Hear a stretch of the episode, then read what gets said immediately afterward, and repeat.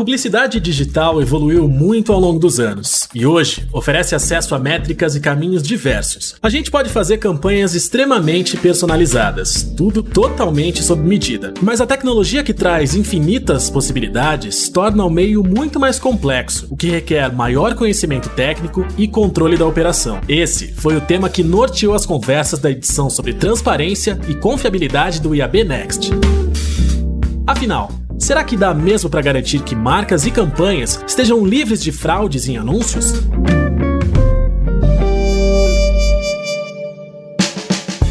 Qual é a melhor forma de reforçar a importância do brand safety para empresas e agências? Como implementar boas práticas globais de segurança sem comprometer a identidade dos mercados locais? Ninguém melhor para iniciar essa conversa do que a própria CEO do IAB Brasil, Cris Camargo. Agora, o que a gente precisa mesmo fazer, e esse é meu convite para vocês ao longo do dia, para a gente conversar mais sobre a maturidade do nosso trabalho, a consolidação da publicidade digital, sobre fazer o que precisa ser feito, mas além disso, fazer bem feito. A gente precisa saber se reconstruir, refazer processos nas nossas empresas, refazer sistemas, repensar sistemas, as organizações inteiras, para que a gente possa defender o que o IAB também defende, que é a sustentabilidade da publicidade digital. Porque não adianta ser só um desenvolvimento, precisa ser sustentável, sustentável para todos. E aqui a gente está hoje para mais essa trilha de conhecimento sobre transparência e confiabilidade. Como é que o IAB faz esse trabalho para que a gente tenha mais transparência e confiabilidade? Abraçando os problemas as problemáticas. Então, toda vez que a gente tem um bode, a gente quer que esse bode venha para a sala para que a gente consiga de fato trazer mais transparência e confiabilidade, porque assim, desenvolvendo esse problema, a gente sabe a profundidade desse problema. A gente sabe até onde a nossa empresa consegue ir e até como profissional, individualmente, como a gente consegue lidar com aquele problema e como que a gente consegue resolver. Isso que o IAB tem como missão, a sustentabilidade da publicidade digital e o desenvolvimento dessas problemáticas, para devolver isso tudo como conhecimento para vocês que estão aqui com a gente. Então, convido vocês a ressignificar a nossa jornada dentro da publicidade digital e por que não reciclar nossos pensamentos? Vamos reciclar para pensar na sustentabilidade da publicidade digital. Só contando um pouquinho a, a, ordem dos fatos, uma enxurrada de notícias sobre ah, a publicidade digital só tem robôs, não tem audiência real, não tem audiência humana. Então a gente começou a trabalhar desde 2013 para falar sobre essa audiência humana, esse combate à fraude na publicidade digital. Depois a gente começou a amadurecer isso para mostrar a gente lançou em 2014 um guia e soluções para viewability, começamos a trabalhar com o viewability, ou seja, os anúncios que deveriam ser vistos. Depois, em 2016, a gente teve um trabalho junto com a MRC e o 3MS, que chama Make and Measurement Make Sense, que é uma plataforma também do IAB, para a gente mensurar os anúncios, a gente criou cursos específicos para a gestão do programático. Então, você percebe que a gente vai evoluindo, a partir das problemáticas, a gente cria soluções ou melhores práticas para a gente mitigar aquele problema. E assim, a gente conseguiu desenvolver mais pontos como as métricas de viewability, brand safety, que aparece como uma preocupação e um trabalho do IAB no ambiente da publicidade digital desde 2017. Então isso não é uma coisa recente. A gente segue para o amadurecimento desses materiais e boas práticas desde então. Ainda que o conceito de brand safety esteja bem disseminado, a verdade é que as boas práticas precisam ser estendidas, já que muitas vezes o contexto varia de acordo com a marca. Para falar sobre isso, o IAB Next contou com a participação de Mike Zenes, fundador da Tag, que realiza movimentações globais em favor da transparência e da confiabilidade. Ele começou explicando que seu foco principal é combater a atividade criminosa dentro da publicidade, que vai desde fraudes e deslocamentos em anúncios, pirataria até a distribuição de malware. E também clareou nossas ideias sobre o que, de fato, engloba o brand safety. Segundo uma pesquisa feita pela Tag com líderes da indústria,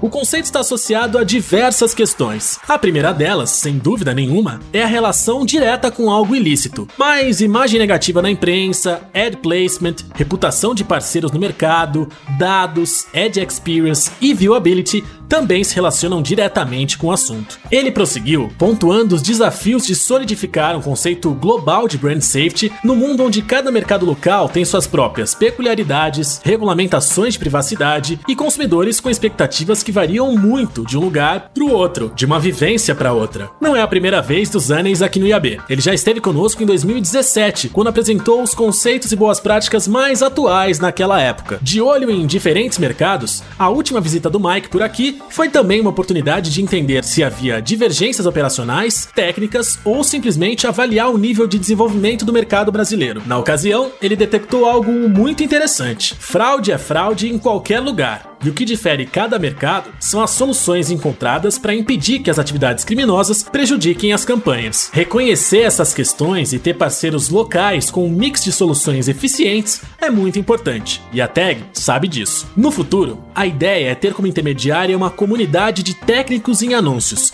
identificando e filtrando esse tráfego não humano junto às agências. É isso que vai garantir que a gente tenha um inventário mais limpo. Mas o que seria de uma segunda visita sem a experiência entre essa e a anterior, né? Além de insights e um reforço aos principais conceitos, ele também trouxe uma atualização sobre os resultados obtidos por quem adere às boas práticas. Hoje, já é possível remover até 91% ou mais das fraudes reais. Os bons números são os frutos colhidos pelo projeto Follow the Money, implementado nos Estados Unidos para identificar os milhares de anúncios presentes em sites piratas e contatar os anunciantes e as agências que estavam pagando por eles. Em 18 meses, foram retirados 90% dos anúncios legítimos dos sites de pirataria. Todos saíram ganhando. Tamanha transparência tornou a decisão mais fácil para os profissionais de marketing e para as agências também. A verba pôde ser alocada em outros veículos mais seguros, com formatos melhores e que entregassem o que a marca tinha como meta. O Mike ainda reforçou a visão e o compromisso da Tag e do IAB com o mercado, tornar as certificações mais simples, com valores mais acessíveis, mais eficazes e principalmente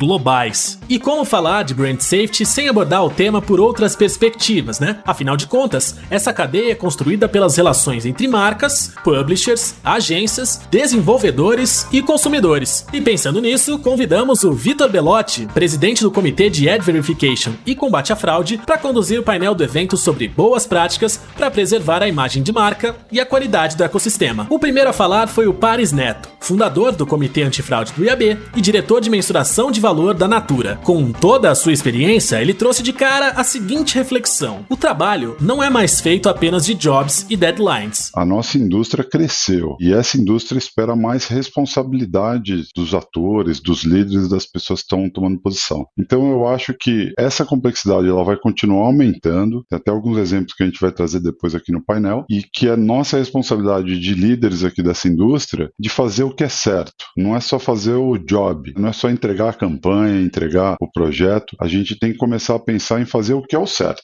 E isso é expandir um pouco a nossa zona de conforto, isso é não esperar por uma solução que vai vir de fora que resolve tudo e começar a construir dentro das equipes e das empresas a maturidade no assunto. E comentou também sobre o quão coletivo deve ser o trabalho para que o efeito positivo seja sentido em níveis individuais. A tecnologia é uma ferramenta muito importante, muito fundamental dentro desse alinhamento de interesses e desse monte de times de pessoas diferentes, com perfis diferentes, com objetivos diferentes, que precisam trabalhar de uma forma integrada para que a gente possa caminhar em direção à luz e diminuir o nosso risco, a nossa exposição aos tipos de problema que a gente tem visto nesse assunto. Parte dessa coletividade passa justamente por quem opera a mídia. Afinal de contas, não basta apenas ter a inteligência objetiva para entender os dados. A coletividade precisa de pessoas como a Rita Mesquita, diretora comercial da Zander, que entende muito bem a importância do input humano. Hoje em dia, se você pensar, incidentes de brand safety são registrados no momento. Uma veiculação num lugar inapropriado ou uma mensagem errada, em segundos, ela virou um problema global para a imagem daquela marca. Eu acho que está num momento onde a gente tem que construir uma relação de confiança com o seu consumidor, trabalhar numa mensagem mais útil, mais empática com aquele consumidor naquele momento. Mas a tecnologia é operada por pessoas que precisam estar aptas a extrair o máximo dela. Então, quando a gente fala de transparência, que foi o que você colocou agora, a gente pelo menos sempre tenta abordar três pilares: transparência da mídia, qual a visibilidade que você tem sobre para onde está indo o seu dinheiro, a visibilidade do leilão, quem está participando desse leilão, quanto estão pagando, por que, que o, o que pagou mais às vezes não ganhou aquela impressão, e visibilidade e transparência também na parte das taxas, para onde vai o meu dinheiro e que porcentagem disso vai ficando no meio do caminho para cada player. Eu acho que a gente tem que também entender que as pessoas que operam as plataformas têm função fundamental e que acho que a gente tem que começar a fugir só do padrão de brand safety como se conhecia. Então, block lists, wish lists, como você colocou, é difícil você manter isso atualizado. Às vezes você cadastra uma coisa no começo da campanha, dá 15 dias aconteceu alguma coisa no mundo, aquela blocklist está completamente desatualizada e por conta dela você poderia ter veiculado a sua campanha num ambiente super bacana e acabou bloqueando isso por conta de uma ação desada. Mas e os publishers?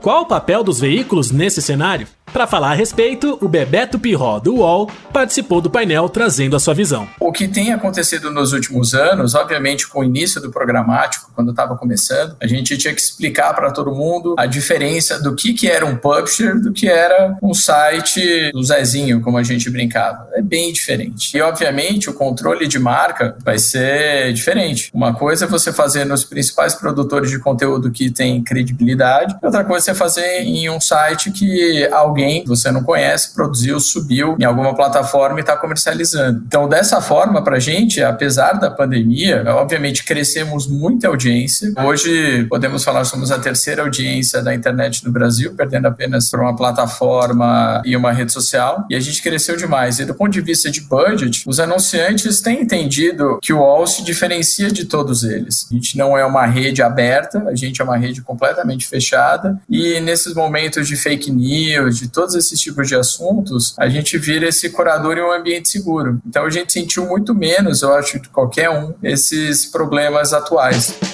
Se você já acessou o primeiro dos cinco episódios do nosso podcast sobre o IAB Next, temos certeza que você vai querer conferir o conteúdo da edição sobre transparência e confiabilidade na íntegra também. É só correr para o canal do IAB Brasil no YouTube e conferir. No próximo episódio, a gente fala sobre dados e maturidade digital. Nos vemos lá! Agradecemos a você pela audiência e ao Wall Ed Lab e a Zander, patrocinadores da trilha de transparência e confiabilidade do IAB Next.